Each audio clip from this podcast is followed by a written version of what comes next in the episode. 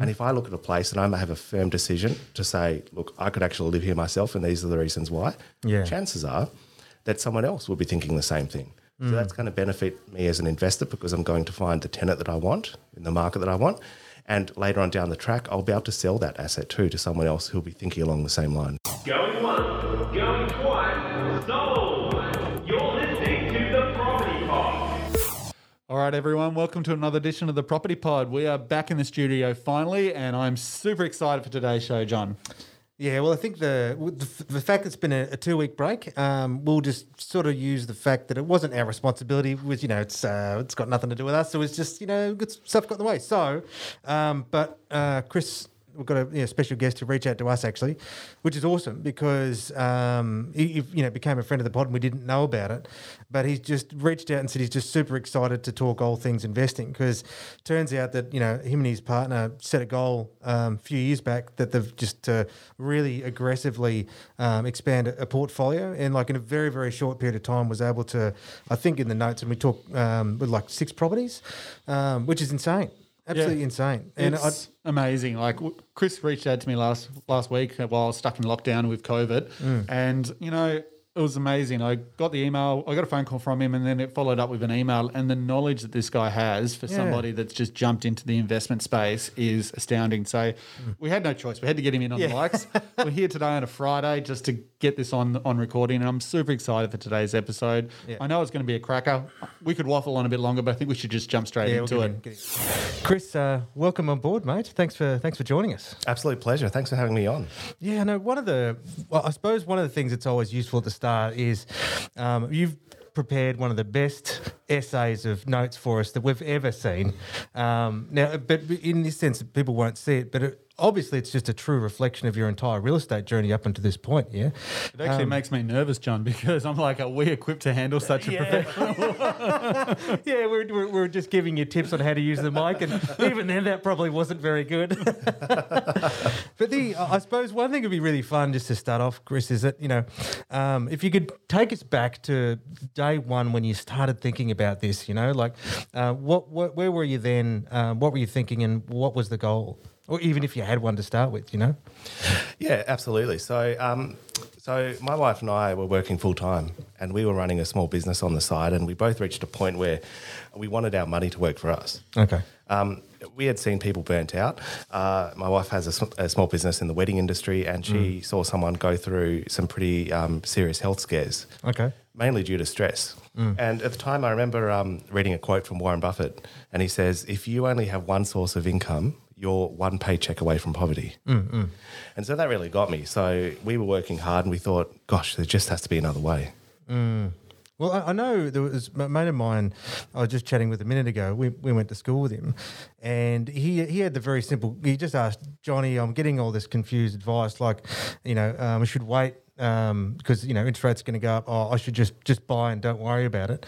And my thought to him was, is that um, I said, well, look, him and I, we're still young, but we're old enough to say we're old enough to remember. And it's sort of a, a case that you'll regret every house you didn't buy, and you regret every house you haven't sold.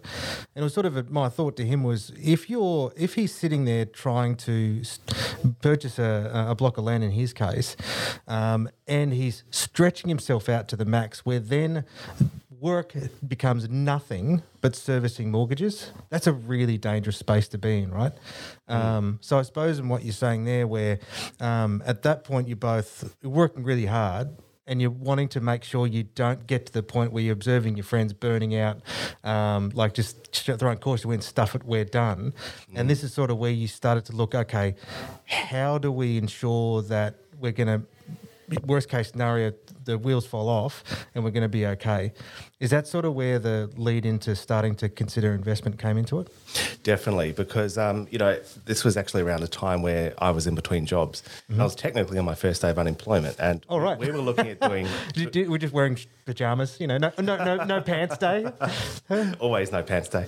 Um, I was on my first day of technically unemployment, Mm. and we were looking at doing some landscaping in our backyard. You know, we were just focusing on just PPOR, principal place of residence. Okay. no idea about investing at this point. Right, right. And um, I actually, we went, we were looking at gardens. We were like, going for a walk down Lindisfarne, look, basically perving on people's houses. Yeah, sweet. Yeah. Yeah, I, I I'm glad you used the word perv Yeah. because let's face it, that's what everyone's doing.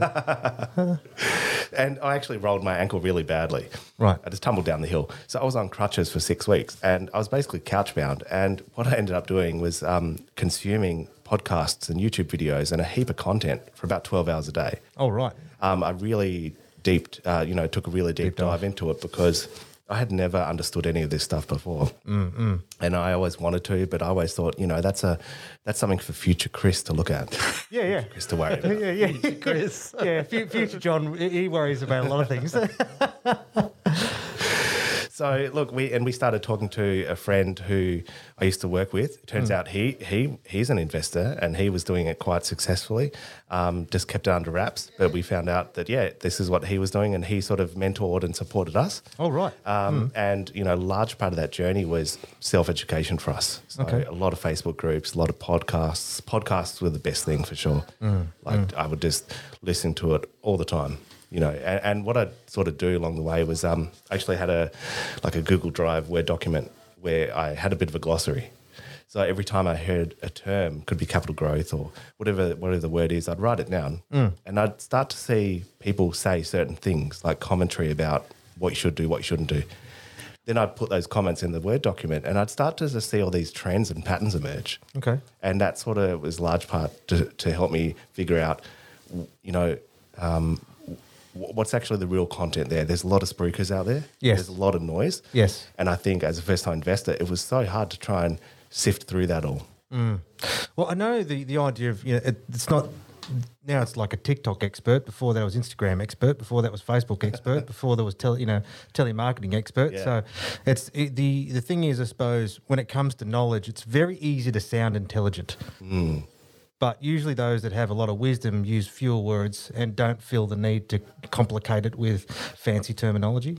So, is that what sort of the idea was? Is I mean, like PPR, for example. I mean, straight off, that's just something that you're used to saying your pri- primary pla- place of residence. You could just say where I live Where I live. Yep. right? Exactly. So the it was it then. Um, I mean, you're consuming so much damn stuff.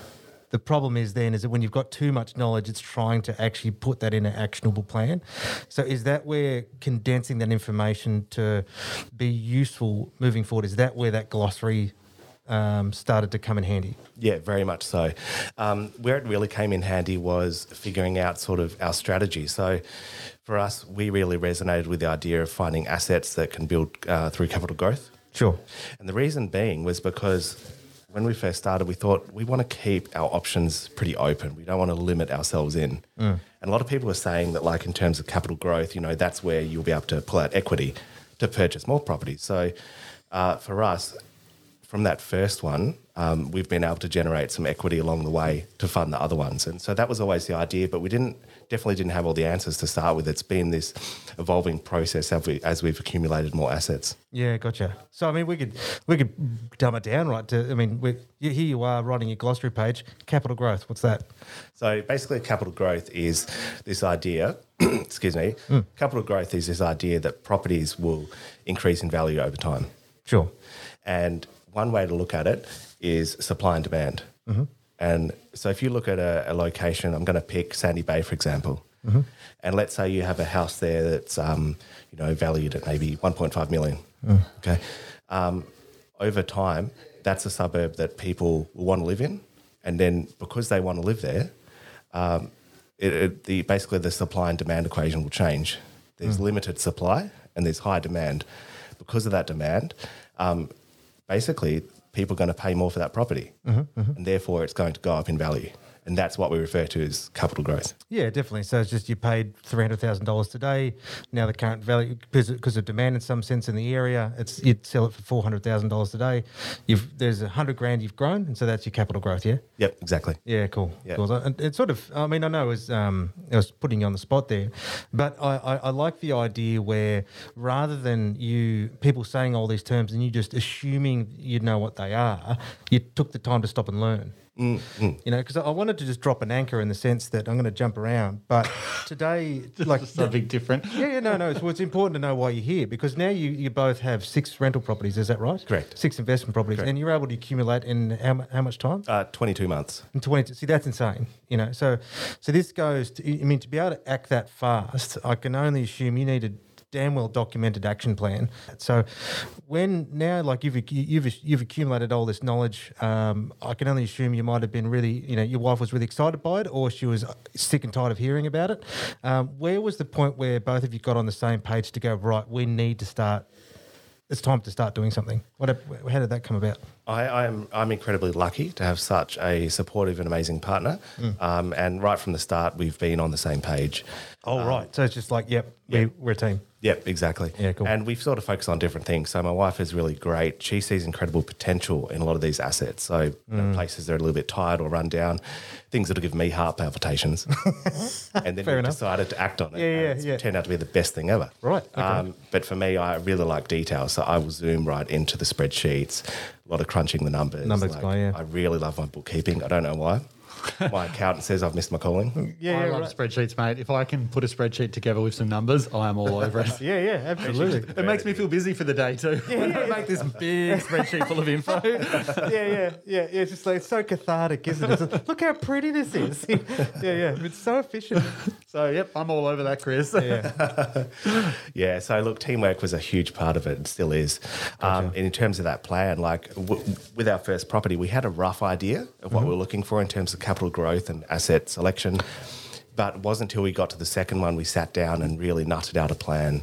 Okay. And that really started with this idea of saying, look, before we get ahead of ourselves, why are we doing it? Like, what's our actual What's the end game? What's our end game? Hmm. Um, how, how what are we going? to What do we want to achieve? And then how are we going to do that? So what are the steps? So mm-hmm, mm-hmm. didn't we didn't have to go into the minutia, into the real nitty gritty detail, hmm. but it was ju- just about having a broad broad idea of saying this is what we want to achieve, um, and then you kind of just sort of plot down the goals that you want to achieve. And we had about ten versions of this document. It was like this huge. Huge, cumbersome ten-page document. Right, right. Got it down into a one-page A4 document. Yeah, yeah. Sits on the fridge, so you know it's constant reminder. It's always there. Mm. Um, Jeez, I love that. Yeah. Just having that on the fridge to look at every day to just remind you what the goal is. yeah, Mm. exactly. And that's what they say. They say you know you're much more likely to actually action things if you do write them down in Mm. terms of goals. Well, I suppose revisiting them too, like I, I've, the amount of times I've written goals, I don't remember what they are. Yeah. Because oh, they ended up in that journal like five pages back, and like, oh, I guess I'll just write some new ones, you know. um, but having that that consistent focus every morning, where you're both reminded, hey, this is why we're doing it. Yeah, exactly. Yeah. Spot on. okay. So, what was the difference in that process of buying your first investment versus your second one? So the first investment. How that investment change? Yeah, so the first investment was um, in an area called Devonport, Mm-hmm. and it's really quite interesting because my wife grew up on the same street that we bought that first investment property, so she knew the area incredibly well. Mm-hmm. Oh, right. Okay. So my Mm. wife grew up on the north, northwest coast, and that's where our investment portfolio sits currently. I'm an Ulverstone boy, so know the area well as well. Yeah, excellent. The, the difference between the first and the second one was that um, with the first one, we, we put in a lot of detail. So we really looked at, we looked on Google Maps, we looked on Domain, on realestate.com. We used microburbs to try and track affluence score to find the best suburbs and the not so best suburbs. Okay. Because we really wanted to target those sort of middle tier um, areas. Which So, what, what would you? How would you describe middle tier? I would say um, areas that have reasonable potential. I'd probably class them as that sort of more, you know, middle class areas. That's that, that's how my girlfriends have always described me. Middle tier. Middle tier, yeah. Potential. middle tier gives a lot of room for growth. yeah, a lot of room for growth, right? You got tickets on yourself. You reckon you're that high, John? No, that's the point. They saw a ticket, so I just didn't act on it. Uh, gotcha. So it's just, but yeah, you're not sitting there trying to. Um, it- it's bread and butter. I often think of it as. Totally, yeah, and, and that's the thing. We wanted to pick things that we believe would perform well over time, but they didn't. I didn't. We didn't want them to be completely maxed out in terms of, you know, completely renovated or anything, because we wanted to generate some equity. Wanted to do a bit of work on them, so then we could pull out a bit. In terms of the first to the second one, the second one was really interesting because after the first one, I I, I went more into my spreadsheets and my documents, and mm-hmm. I put together this like scoring criteria. I had these list of things that I was looking for, and I had a checklist. So we would drive up to the northwest coast. We'd look at a property. I'd pull out my checklist. the agent's looking at me like I'm a weirdo. I'd be impressed. I'd be like, oh, you got a spreadsheet? Can I see it? And what was happening was that um, I I started to get really stressed. I was like, look, we can't find anything, blah Mm. Yeah. blah blah. And then there was this with the second property purchase. Um, how it turned out was that we went and fortuitously we went and inspected this property by chance. We weren't meant to be there, Mm. and it was a bit of an accidental purchase. And the genesis for for that purchase was when we stepped into that house. I had an incredible feeling to say we need to buy this house. It was a um, two bedroom, one bath, uh, 900 square meters overlooking the Bass Strait. Not a blade of grass out of touch. This this man was moving to a nursing home, and he had kept the place pristine, mm. like it was preserved from 1985. And I was like, this house has a lot of pride in it. It's obviously been looked after. It's a little bit tired. It needs a bit of a refresh. And I just have this overwhelming feeling like we need to buy this house and we need to restore it and give it back to someone who would really like to live in there. Okay. Isn't isn't that interesting? You know, the I, it's so true with property is that we buy on emotion and justify with logic later. Um, and you know that instance where you're trying to do use nothing but logic stressed you the hell out, and it probably got you a point of you know um, analysis paralysis, where you just your checklists were so long that it could never be satisfied. Exactly. The second you walk into a place and go, yeah, Yeah. let's do it. That's right, you know. And I know in the investing space, you know, a lot of people say take the emotion out of it. And I understand where that's coming from because a lot of it's numbers game. But at the same time, I think there's only so much that numbers can give you because Yeah. at the end of the day, um, what, what does data represent? It represents desirability. It represents where people want to live. And if I look at a place and I have a firm decision to say, look, I could actually live here myself, and these are the reasons why, Yeah. chances are that someone else will be thinking the same thing. So that's going to benefit me as an investor because I'm going to find the tenant that I want in the market that I want. And later on down the track, I'll be able to sell that asset too to someone else who'll be thinking along the same lines. Yeah, definitely, definitely. You know, I think the other thing I see when it comes to intuition is that intuition's actually probably more so developed through, um, you know, study and experience. The the idea that you were going to walk into that house the first time you'd ever seen a house and go, "This is what's going to happen visually," well, probably not. It, it developed over the fact that you've been crunching all these numbers in the past and you've been doing all this research, and then finally you came into a point when then everything aligned to say, "Okay, this is the one to go for." Yeah, absolutely. A- And the other thing around that too is that with that particular property, like um, it's in West Ulverstone, and we know that. Well, my wife knows that area really well. Yeah, yeah. This wasn't listed online. There was no address, and she's like a unit when it comes to Google Maps. so she stalked this house, and she said, "Chris, this is probably one of the best streets in West Ulverstone." You're right. And so we, we had the data there to back it up. Yeah, yeah. But it wasn't until I actually stepped foot into that into that house Mm, uh, that it yeah got me in the feels. Yeah, yeah, I love that. Yeah, go to the fields afterwards. You're like, right, let's do it. Yeah, cool, exactly. cool. Yeah, because all the data matched up, right? Yeah, yeah. There were- th- the the missing piece of the puzzle was that intuition. So, so matching this, then the one thing I forgot I cut you off was to talk about the goals that you have on that fridge.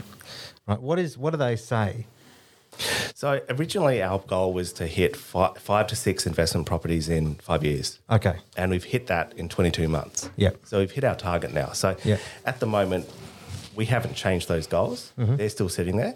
At the moment, we're going to sit a little bit tight for the next 12 to 24 months just to keep an eye on things. Mm-hmm. And it's probably a good time just to consolidate the portfolio. So ultimately, that goal really talks about we want to achieve X passive income by X date. Yep. And to do that, uh, we're going to accumulate these properties Mm-hmm. with the vision to retire some of the debts. So we could Yep. potentially wait one to two property cycles.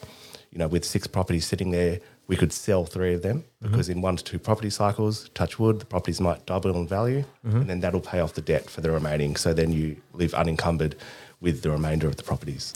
Yes, I mean, you both had a, a, a good goal that you could both stick together, and you know it's it is difficult for a lot of people trying to buy their first property. But I suppose the biggest thing is that you had both, um, you know, had a goal and you're both on the same page as that started. Now, I'm curious to know though, because in your notes um, you'd mentioned the idea that you'd learned you've learned from your friends who had tried to you know borrow again, but they borrowed absolutely everything they possibly could, and then bought the most expensive property they possibly could.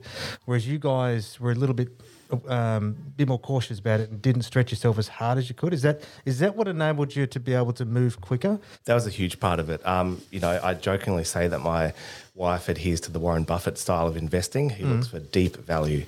And for her, like, she really likes to identify assets that have a lot of potential. Okay. That generally means buying at a lower price point Yeah. than what we've got the budget for. Fair enough. Um, sorry, th- than what we've been allowed to borrow. So, yeah, buy, buy cheaper, not more expensive. yeah, exactly. I mean, Yeah. um, you know, to, just to give you a bit of a, a, a price range, um, the most expensive asset that we've bought Mm. was 350 Yeah, there you go. and we were basically given a budget of 450 to 500 for each purchase Wow. Okay. and we managed to you know um, in terms of that like we managed to get properties under 300 Mm-hmm. usually sitting around the 330 mark so there's definitely still some incredible you know deals out there Mm. obviously the market has moved a lot so you know buying in devonport in, in late 2019 is different to what it is now Co- of course. but at the same time, like our philosophy was to not max ourselves out in terms of what we could borrow because we knew we would have more borrowing capacity for the next one.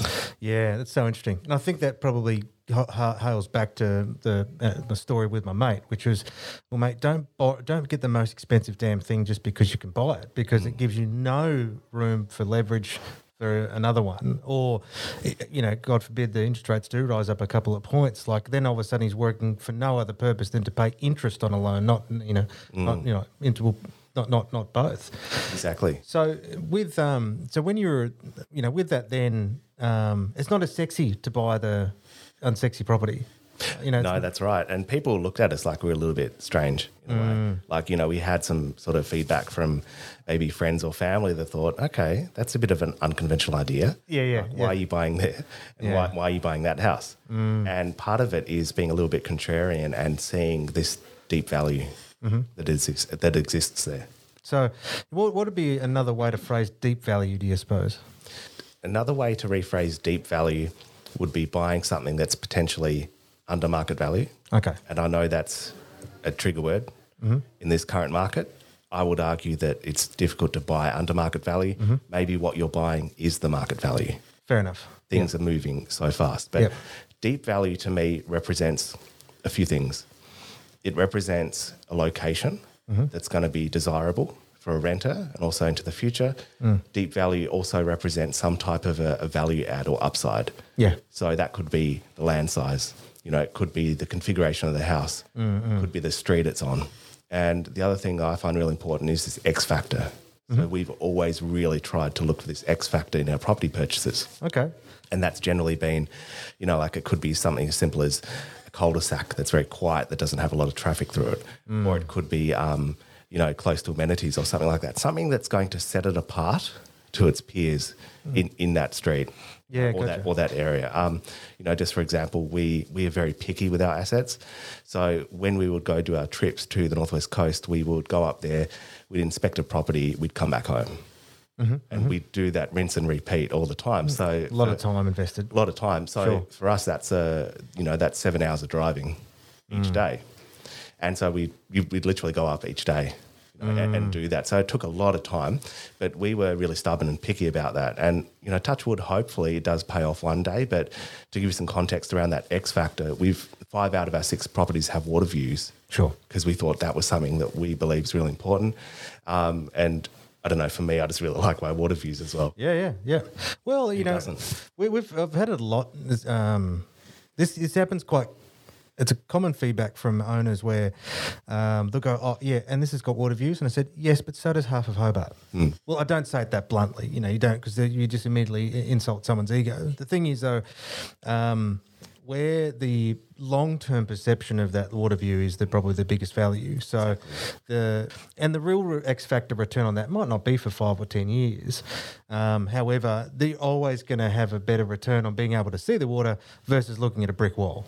You've hit the nail on the head perfectly. And that was essentially our vision. We thought we don't, when we purchase these properties, we're not looking, you know, entirely how they're going to perform the next one to five years.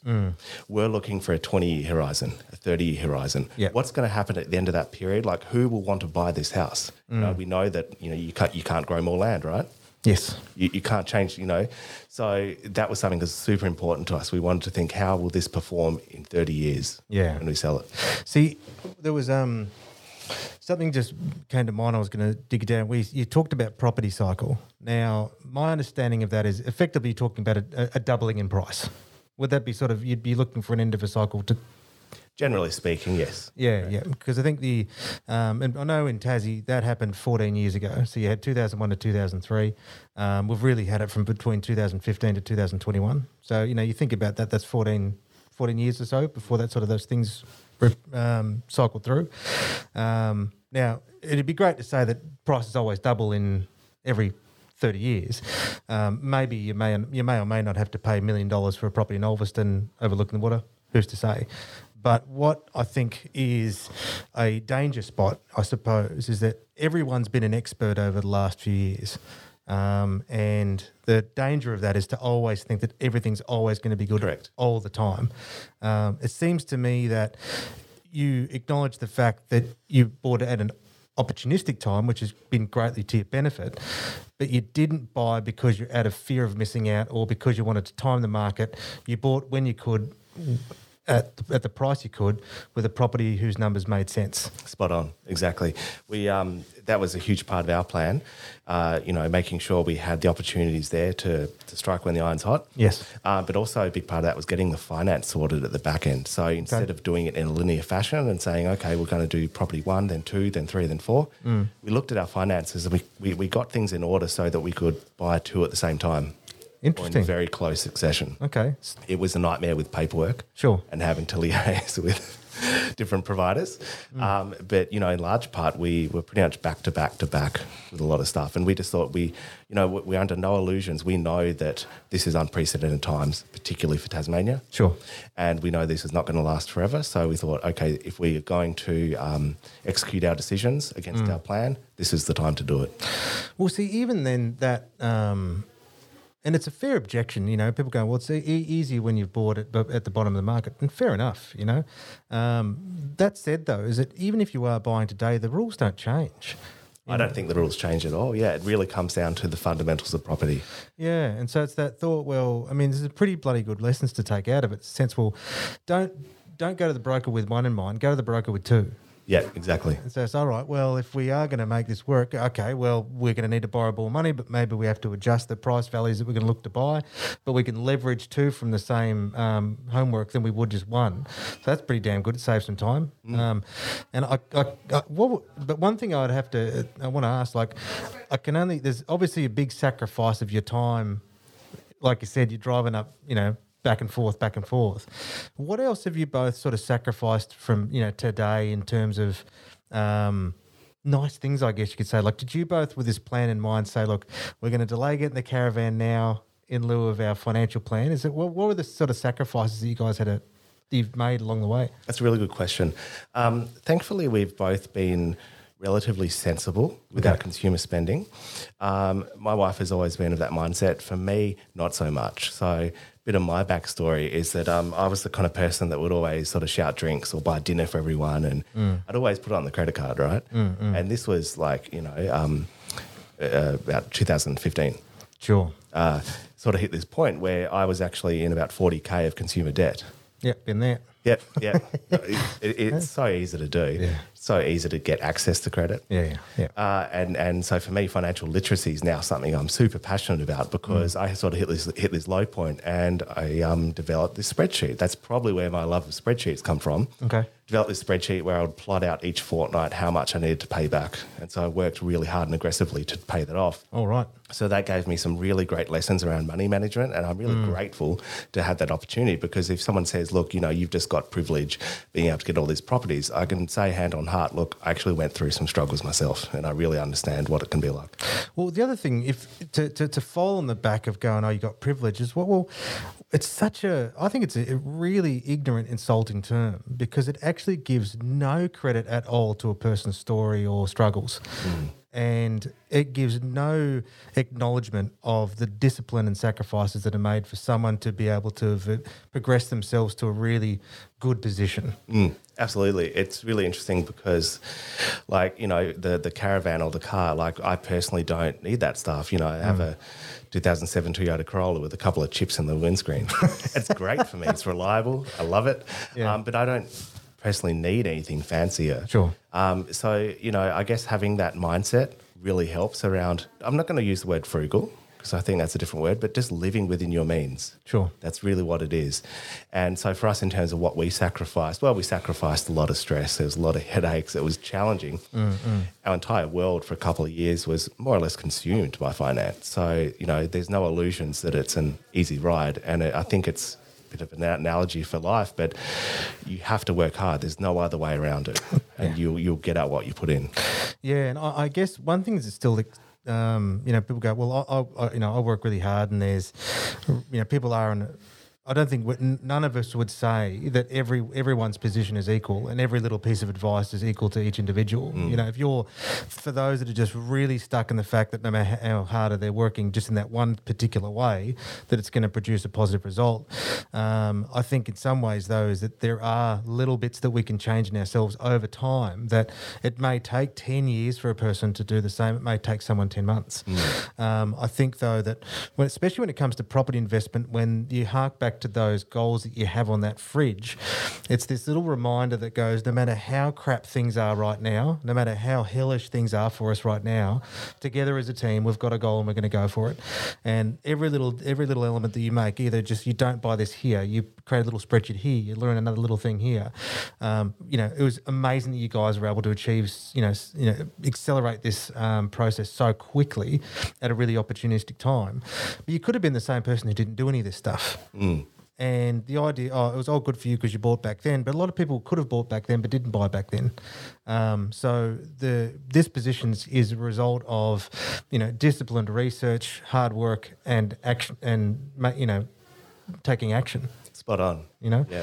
um, so it's that. I mean, the, it's so cool to, to have you here, mate. And I I think because one of one of the things that I you know I think would be really awesome to have you back because we just covered so much. It will, well, in, in very little bits of piece. But it'd be I don't know about you, but it'd be cool to be. Uh, we've got a few friends of the pod, and mate, if you're you know keen to come back, and I suppose um, be fun to um, over time to talk about um, a lot more nitty gritty on specific if for those that are interested in learning, you know the um, the reason why you bought one specific property, and um, we're not doing a broad overview of who you are on your terms. We'd love to have you back. Of course, I'd love to. I mean, for me, the most fulfilling part of this is actually these conversations. Yeah, cool. You know, being able to share these experiences and sort of affect change for people that might be on the fence or might see something on Facebook and you know and just want to jump in there and do it. It's like, okay, well, sort of slow down a little bit because the great thing about property is that no one strategy is the same. Mm. There are so many variables, and what work what will work for me might not work for someone else. Yeah, cool. And so I will share my experience, and I hope that people are able to take or glean